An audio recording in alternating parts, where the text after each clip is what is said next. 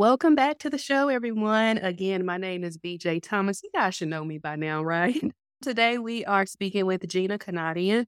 Gina is an alcohol free sobriety coach who guides ambitious women to overcome dependency without AA. Gina's own triumphant journey proves how hard work and determination breaks barriers. And she is on a mission today to save marriages and to save lives. Wow, that is a big, big responsibility, right? it is, but I love it. I imagine that you do because the impact is so powerful, right? Right. Yep, you you're changing lives and and you know, how are you today? Like let let's talk about that first because, you know, I know sometimes when you're ruling the world, sometimes it's easy to forget to check on you. So how are you today? Oh, today I'm fabulous. Today I had my private clients. I also do massage therapy. So I Oh, was, yeah, I just traveled a little bit. And then I was, what's nice is that we're able to be outdoors in nature. So you like to have it outside. And I have the nice sun hitting on me and breath of fresh air, beautiful butterflies surrounding me, rose sometimes, which I embrace too. You name it, anything nature I love. So I had a great day today so far. I love it. I'm jealous. I'm going to get outside tomorrow. So I promise you, hopefully, I can get some of that. Mm. Well, thanks again for joining us. And, you know, I, I don't want to take up too much of your time today. So I really just want to jump right in. Can you tell us how this journey began for you? Well, I wish I can say everything was fabulous and now I'm a fabulous alcohol free sobriety coach, but it was not. And you Uh, are fabulous, but continue. Thank you. Thank you. Yeah. So early in my childhood, I was sexually molested as a child from the ages of six to 12 years old by a person that we trusted in the household. And unfortunately, I had held that all inside me up until I was age 22.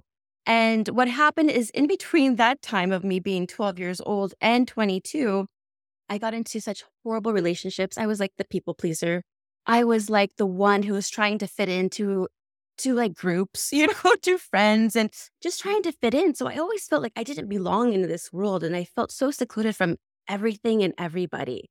So what I did, my very first relationship, I was about 15 years old and it was like the love of my life. Yeah. So you think at age 15 that you're going to get married to this person and you're just going to live happily ever after. Well, I actually lost my virginity to him. And what happened is that he became like, we were the same age, you were 15. He became kind of obsessive and jealous when I would talk to Oh. even my girlfriends, not even guys, like my friend. He's like, don't wear that. Don't do this. Don't do that. And it's like, I didn't know, like, I, thought- I thought love was supposed to be nicer than that and Mm. more loving. And so I immediately I had told my mom because she saw bruises on my my forearms because he would grab me and like have me not go to class because he wanted to talk things out right then and there. And I was like, "Oh yes, mom, so this is what's going on." She's like, "Oh no, we're we're gonna get a restraining order on him." And so we went to court, and that was like my first experience of love, you know, restraining order. And, And and so- this was at the age of like 15. 15. Oh, yeah, wow. age 15. Yeah. So it's it was horrible because then he was the class jock, you know, and so everyone sided with his story. And I couldn't really, I was like hiding. I was hiding in high Wow. school. Yeah. And I was very shy and just like scared what people would think about me and why were they saying this? Because no one knew my side. They all believed him. Yeah. And yeah. So it wasn't until like I was in senior year, I found another boyfriend who was complete opposite, very loving, kind, and everything, but introduced me to a the rave culture, which is like great music, by the way. I love electronic music. I still do. But it was drugs were involved, but ecstasy Okay. was involved. And I just felt like I belonged there though, because I felt like, wow, everyone loves me. everyone was on something. And I felt like, okay, this is where I need to be. So I turned 18, you know, the 19, 20, 21 comes, okay, alcohol, turn the age, right? So I started to go ahead and drink a little bit by the time I was 22, loved going to clubs, met my DJ husband at the time. I, a little bit story about that. This was in 2005, no, 2004. He introduced himself and said, Hey, I added you on MySpace. Do you remember MySpace? MySpace. Oh, yes. Oh, yes. Yes. so, so I just want to put a face and a name and introduce myself. And then here's a CD. It was like a promo CD. And I played the CD. It was like one of my favorite like How songs, Don't Change For Me by Arrow. And I was like, oh, wow, this guy's neat, you know? And so we had tea, you know, we started talking and then we just fell in love. But the problem with this is that I didn't know he had a background of addiction from crack. Believe Oh, it or not. I had no idea. And it wasn't until his brother had but said something in his speech, like, we thought we were going to lose you. You know, I'm so happy that you turned onto this path and you found a woman that, that you love. And I was like, what is he talking about? Right.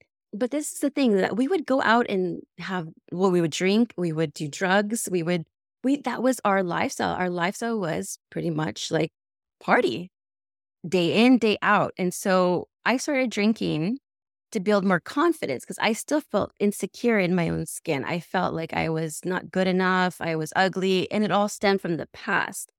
And eventually, that drinking turned into from habitual to then dependency. First, social, habitual, then to dependency. Mm. And then I was drinking a fifth of vodka a day just to function, to go to work, to drive, to be a mom, because we wound up getting married in 2007 and then had our son in 2008. Well, that marriage doesn't work because I was, he was codependent and I was in my addiction. And whenever I said, I want to go ahead and drink, he would go and get it. So Oh, our marriage, yeah, I my anger started coming out more and more when I was drinking, and we would get into fights, and you know we would call in the cops on each other. We were getting physical with each other. It wasn't pretty, and plus we had a little son. But I was the one who was really initiating those fights, having these delusional thoughts in my head. Oh, he's cheating on me. Oh, he's doing this behind my back. But really, it was just my mind creating that monster and those thoughts. So I And how old were you at this time again? Oh, let me think about this. I was 25. Wait, I got married when I was 25, 26. So between 20, 25 to 20 to 30. Oh, wow. Okay. Yeah. Okay. so after that, he had enough. He was like, you know what? That's it. I'm not coming home because I was throwing his stuff outside the window and I was just crazy, crazy behavior. And he's like, I'm not bringing our son back. I'm going to go ahead and keep him at my mom's house and you need help. And he left. So I was, yeah, he, I was by myself at home and I was, didn't know what to do. I mean, I, I just drank more and more and more. And I told my friend who was my best friend at the time, and I said, you know, I don't want to live anymore. I was weird texting, right? Because I was just like in my bed, so depressed and sad because I never felt alone by myself. It was like, oh, you know. And so uh, he, he took that serious though, and I remember taking a lot of Ativan because I had anxiety and all that stuff too that Mhm. comes with addiction. and I remember the next thing I know, I the paramedics were in my house taking me to the hospital, and Oh, wow. yeah, the doctor, I was seeing the doctor because I was going to go to an outpatient program for an- anxiety only because I still didn't admit that I was an alcoholic. I thought I just had anger issues and I had anxiety issues. So I went immediately after I was released from the hospital. They took me to inpatient because I said I was going to try to kill myself. And from the inpatient program, I stayed there three days and I went to outpatient program. And outpatient program, I learned the coping mechanisms, coping mechanisms as far as how to cope with the anxiety, how to breathe it out, how to, you know, and I met a great circle of friends where we all had similar interests, not interest. Well, actually, yes, interest was was narcotics or drugs or had bad, bad relationships in the past. And then I I remember this one counselor, this lady, she comes up to me, do you know, do you drink alcohol? I was like, nope, that is not my problem. That's not why I'm here. I'm here for anger issues and anxiety. And then she looked at me like, hmm, I just didn't want to admit it because I had so much shame and guilt. You know, like, you know, I, sh- I thought everyone drank a fifth of vodka, you know, and, Yeah. be okay and be able to function. And it wasn't really until, let's see, 2014 on Thanksgiving Day, I remember I had just done from the partying. My mom was going to pick up my son at the time. He was already, how old was he? First grader or so. And, and then take me to my brother's house for Thanksgiving. And then I just remember I was like withdrawing from alcohol. And I was like, oh my goodness, I need some drink. I need a drink. But my mom was like, oh, you're not going to drink anything. What are you talking Oh. about? And I'm like, and I was like, you don't understand, mom. I need to drink in order for me to live, probably about this point, because I'm about to pass out because I was sweaty and felt disgusting. And that was the day I finally admitted I was an alcoholic because my mom, mm. bless her heart, she only gave me like four ounces of red wine. She doesn't, she didn't know how much I was drinking. She just knew I wanted to quit eventually. And I was like, no. So I wound up checking myself into rehab in December of 2014, the next month. So I stayed in the 30 day program. again, met a lot of friends, you know, we were drinking tea, doing yoga out in the wilderness. It was just beautiful. I had a great mm. experience there. But what did I do after I was released? There was a oh. casino not too long, not too far from there. I went ahead and took myself there. I'm like, I can do this on my own. I can stop whenever I want to, you know? No. So I I got with a, a friend of mine who we had past relationship relationships in college. We hooked up and then he and I were seeing each other for a little bit and then I got pregnant. And during the time of my pregnancy and time we were I was nursing, I had stopped drinking during that time. It wasn't until my my baby at the time was going to go ahead and start the bottle. I went on to then my bottle of alcohol and relapsed. And then my behavior started becoming again with that guy. You know, we were trying to live together, make it work. And even though he was a friend, I just knew it wasn't going to work out because I wasn't ready.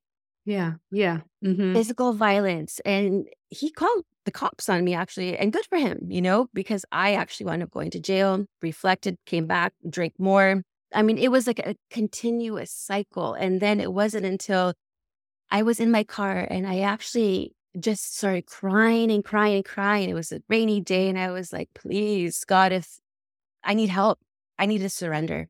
So that was my first step to surrender. And once I surrendered and said, I need your help, I cannot do this alone. I do not want to live like this anymore. It wasn't two weeks later, it was like a blessing in disguise. I had pancreatitis where I couldn't hold anything in. I was vomiting constantly. I was in excruciating pain, way worse than any type of labor pain that I've experienced. And I thought I was going to die. And I had already moved out from my youngest's father's place and got my own little studio because I knew I needed help. And I went and called him. I said, Can you please take me to the hospital? I don't feel well. So he brings a baby and, you know, he takes me to the hospital. At this point, I don't have either of my kids living with me. It's just me and myself go to the hospital. We wound up going to a faith based hospital, which was neat. And then the doctor, she came up to me and then she looked me in the eye and she said, You know, you're very ill. She said, You're going to die within 10 years if you continue drinking alcohol the way you're drinking.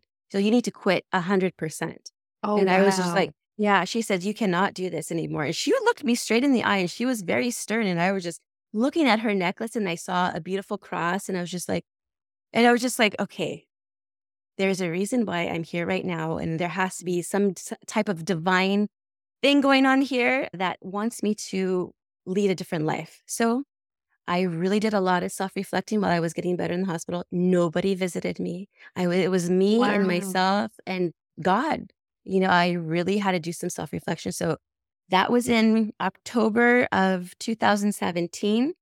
That was the month that I said, no more. I'm done with alcohol. So I was released saw the vodka in my freezer, took it, poured it out, put it in the garbage outside, and then started recommitting my life to God. I'm like, okay, let me check out, you know, what Jesus, you know, let's check out Jesus and see what he, he's all about. And that's what I did. I was led to a path where I was in that community where I had to surround myself with people who are wanting to evolve in life, wanting yes. to grow, wanting to be a godly woman or man, who whatever that it is.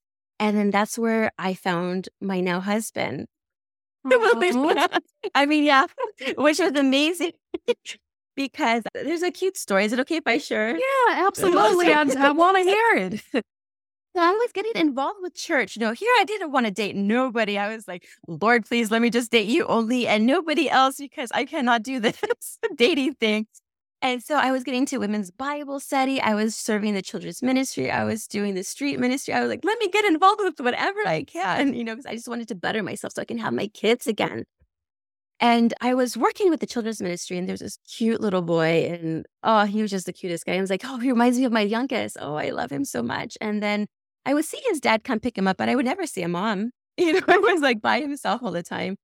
And I remember he was also serving in the street ministry. And and then I remember one of the guys that was also on my team at the children's ministry, was also serving the street ministry. I went up to him and I was like talking to him, hey, hey, how's it going? And I saw that guy, the dad, and I was like, hey, I know your son. You know, he's so cute. He's such a good boy. And that was it. So, like a week later, he had added me on Facebook. Was some of the social media that I know, adding just... That's how it begins. Yeah. And then, and then I I was like, okay, like, sure, why not? Because he's just like a brother, right? Yeah. and so, and so I like, sure, no harm here because he's not going to want to pursue anything. And then a week after that, then he says, Hey, how about we get our kids together so we can go ahead and, you know, have like a little play date? Cause I see you have a son about a year younger than mine. I'm like, okay. But did the kids ever come have a play date? No. wow. we wound up having coffee together and I then we were just chit chatting about food and stuff on the Facebook Messenger. And I was like, oh no, I am not ready for this stuff. And then I think the Lord had different plans for me because clearly he was like, no, no, no, no, this is the right one. I don't know.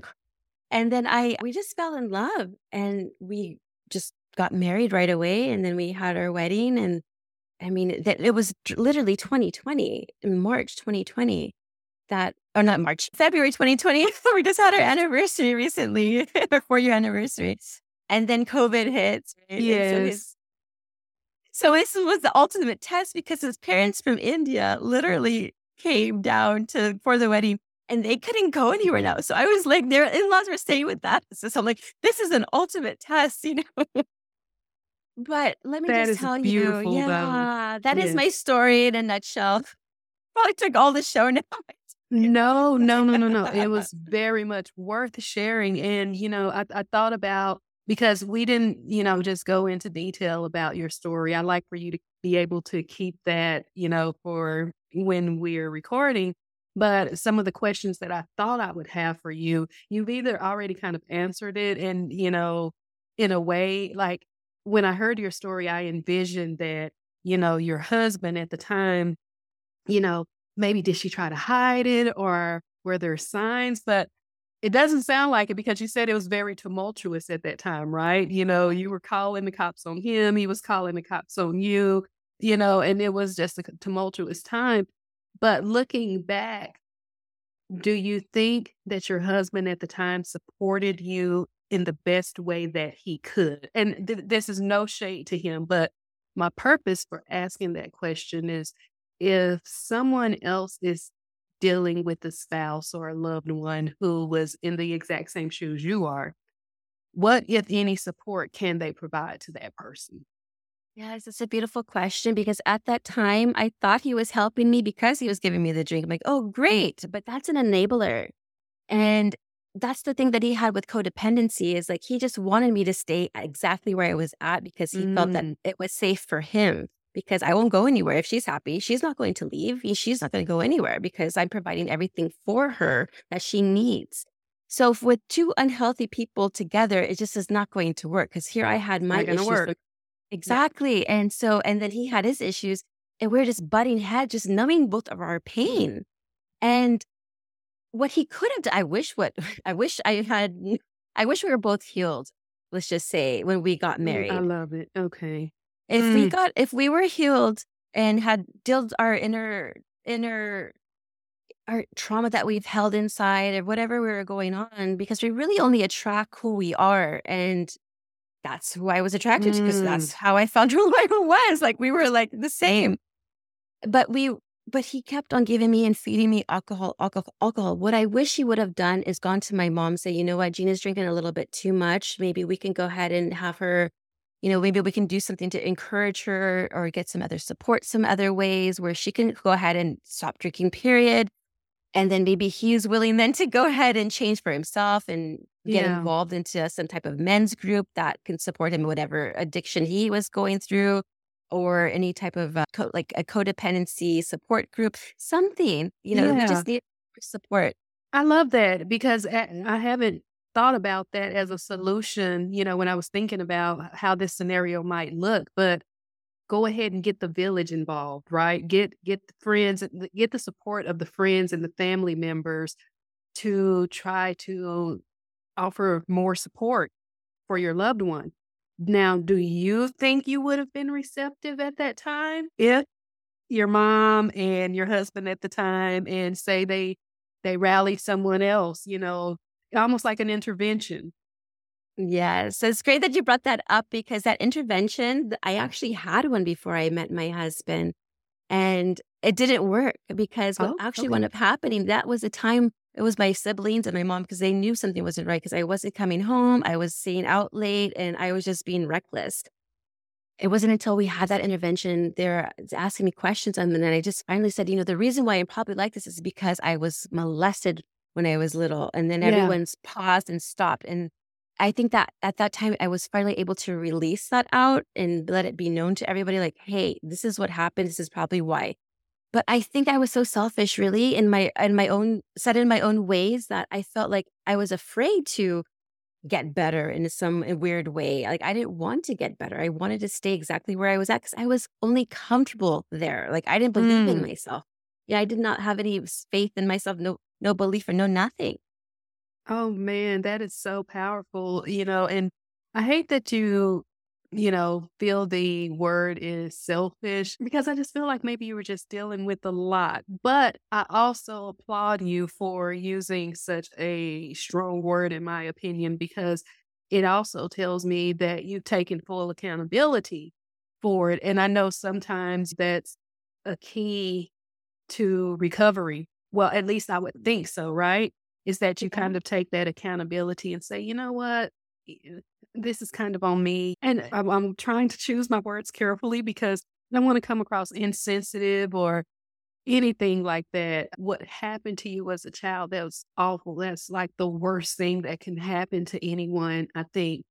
And without trying to address it or heal from it, it's like you're also taking away your future from you too, right? Does that make sense?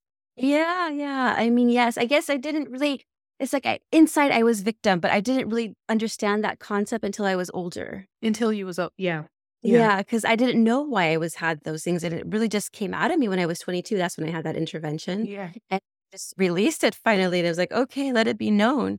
But I think the difference really does. You really have to heal yourself and love yourself in order for you to Mm. love anybody else or attract that that partner that has the same values and morals and uh, goals that you have. And that's what I have now with my husband. And I was even like, Lord, it- like, do you think that highly of me? Because no Oh, yes, he does. because now I'm with this amazing person that like I never thought in my life I would even be with because he's so like awesome. you know? so I, I was like, you wow. deserve it. You just emit so much positive energy. So I, I feel it and, you know, you deserve it. Yeah. Thank you. Absolutely. you. So one other thing that I'm hearing, and correct me if I'm wrong, but when you had the intervention and then you kind of released the things that you've been holding in from your childhood, that was a big burden being lifted, so to speak, right? But that wasn't the end of the story yet because you went through some other things after that too. How do you know, or do you ever know when you're at that point? Because what I'm getting from you is it sounds like healing was a process and almost like steps. You know, you had to get past this step first and then that step. And I guess that kind of also goes into how do you help your clients with that? Because you're, you're on the other side now, you're helping others. Yes. Yeah. So in 2017, the date that I said, okay, I'm not going to drink anymore, I started getting into physical activity. And then one of my friends was like, you know, if you want to get into physical activity, I know a great yoga instructor. She is wonderful. So I'm like, okay, let me give her a try. I went over to her studio, and not only was she a yoga instructor, she was a mindset coach. So Oh, wow. Okay. I was like, I'm getting two things, I'm getting the best of the best, you know. So I'm not only is my body going to start looking better, but my mind is going to start thinking better, especially about myself, because the body cannot heal if you don't love it. So the Mm. mind, you're Say that again. I've never heard that quote before and I love Oh, it.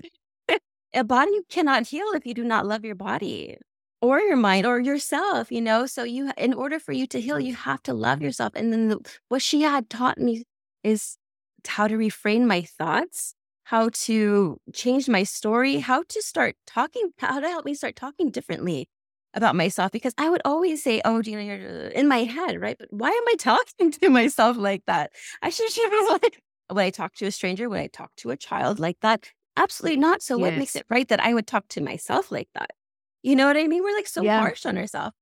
So the mindset coach really helped me and I really dove deep into just transform transformation. And I was transforming because I was practicing. I was practicing confidence. I was practicing, practicing letting go of that resentment, that hate, that fear, that that resentment, everything.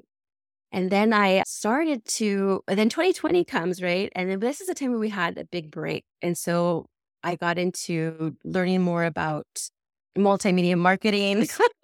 And then, because, you know, we're all at home, might as well do it from home. Might as and well. Then, and then, so my friend, before I started to, I was going to take down all of my social media. And he's like, no, no, let's leverage this for your, for your business. I said, okay. And I got into that. And that was fun. It was a good distraction from, from sitting at home, not doing nothing. no, I was always doing something. And then I was going to a women's Bible study, and I remember I was having them all pray for me for this new business that I had, this new health business that I'm creating. And then the lady says, Hey, by the way, you know, there's this, my, one of my friends has this master class uh, for business working for with female entrepreneurs. You should check it out sometime. So I did, and it was a wonderful class. I didn't sign up so after because she was offering her her what she what she offers for programs, and I was like, oh, I'm not ready yet. And then it wasn't until they kind of saw me a couple times, and then we had an assignment to go ahead and be vulnerable and share our story. So I did it on film. it was only two minutes long. And I want, wound up getting a scholarship for business coaching.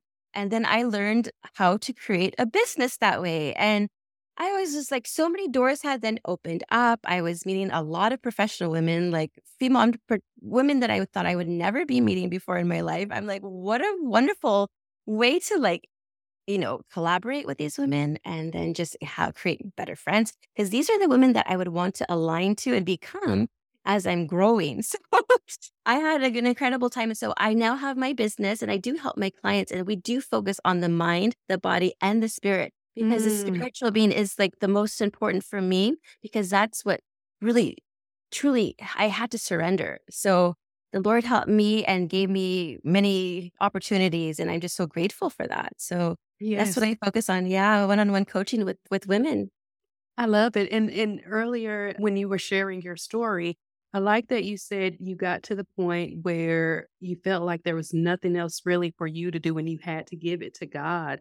And, you know, I felt like that before in my life. And the last time I felt like that, I kind of had a talk with myself and said, why didn't I give it to God sooner? Mm. Why did I hold on to it for this long? And then my own answer to that was God's doing so much other big stuff. You want to try to overcome it by yourself and you know, you don't want to feel like you failed, but all of those things are invalid, so to speak.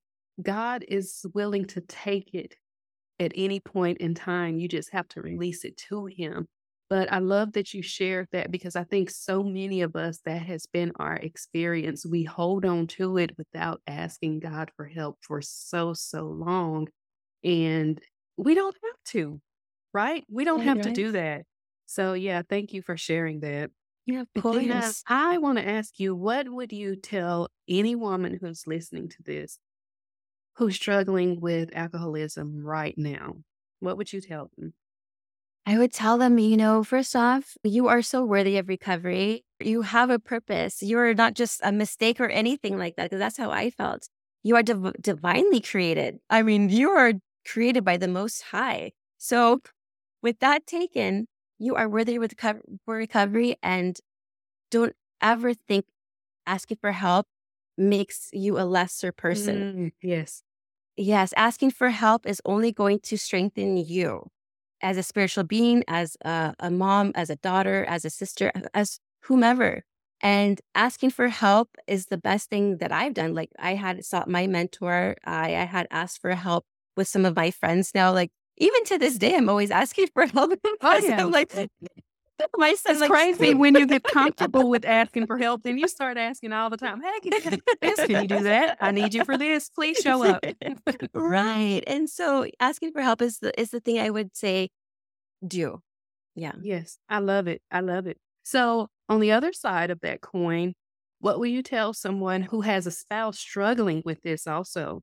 And just pray for your spouse and then just be supportive and just start just be supportive and just be there for for them you know they you obviously came as a union for a reason and I know sometimes there's this is what the marriage happens. Like you'll have your ups and downs, and Yeah. just be the rock that you need to be for your spouse is what they need the most is your comfort and your unconditional love, and then just to be supportive and just the continued prayers. I think the continued prayers will will definitely help as well.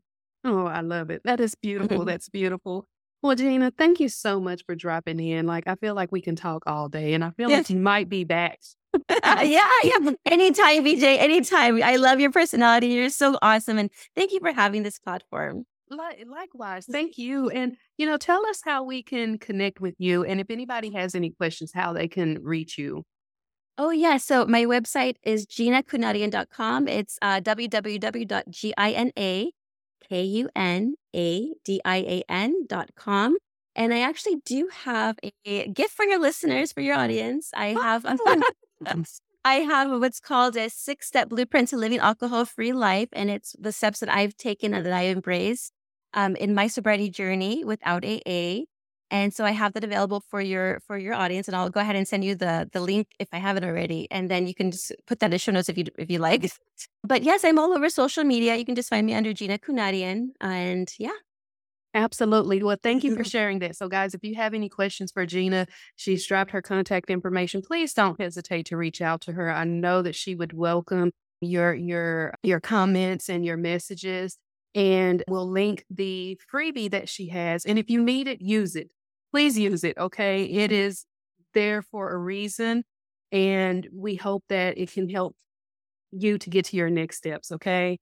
So thanks again for joining us this evening, guys. Shoot us a message. I mean, if you've got any questions about this particular topic, please go to Gina. I'm not the expert. I will probably steer you wrong. So please go to Gina. But if you've got any questions specific to me, you've got my contact information in the notes as well. Thanks again, everyone.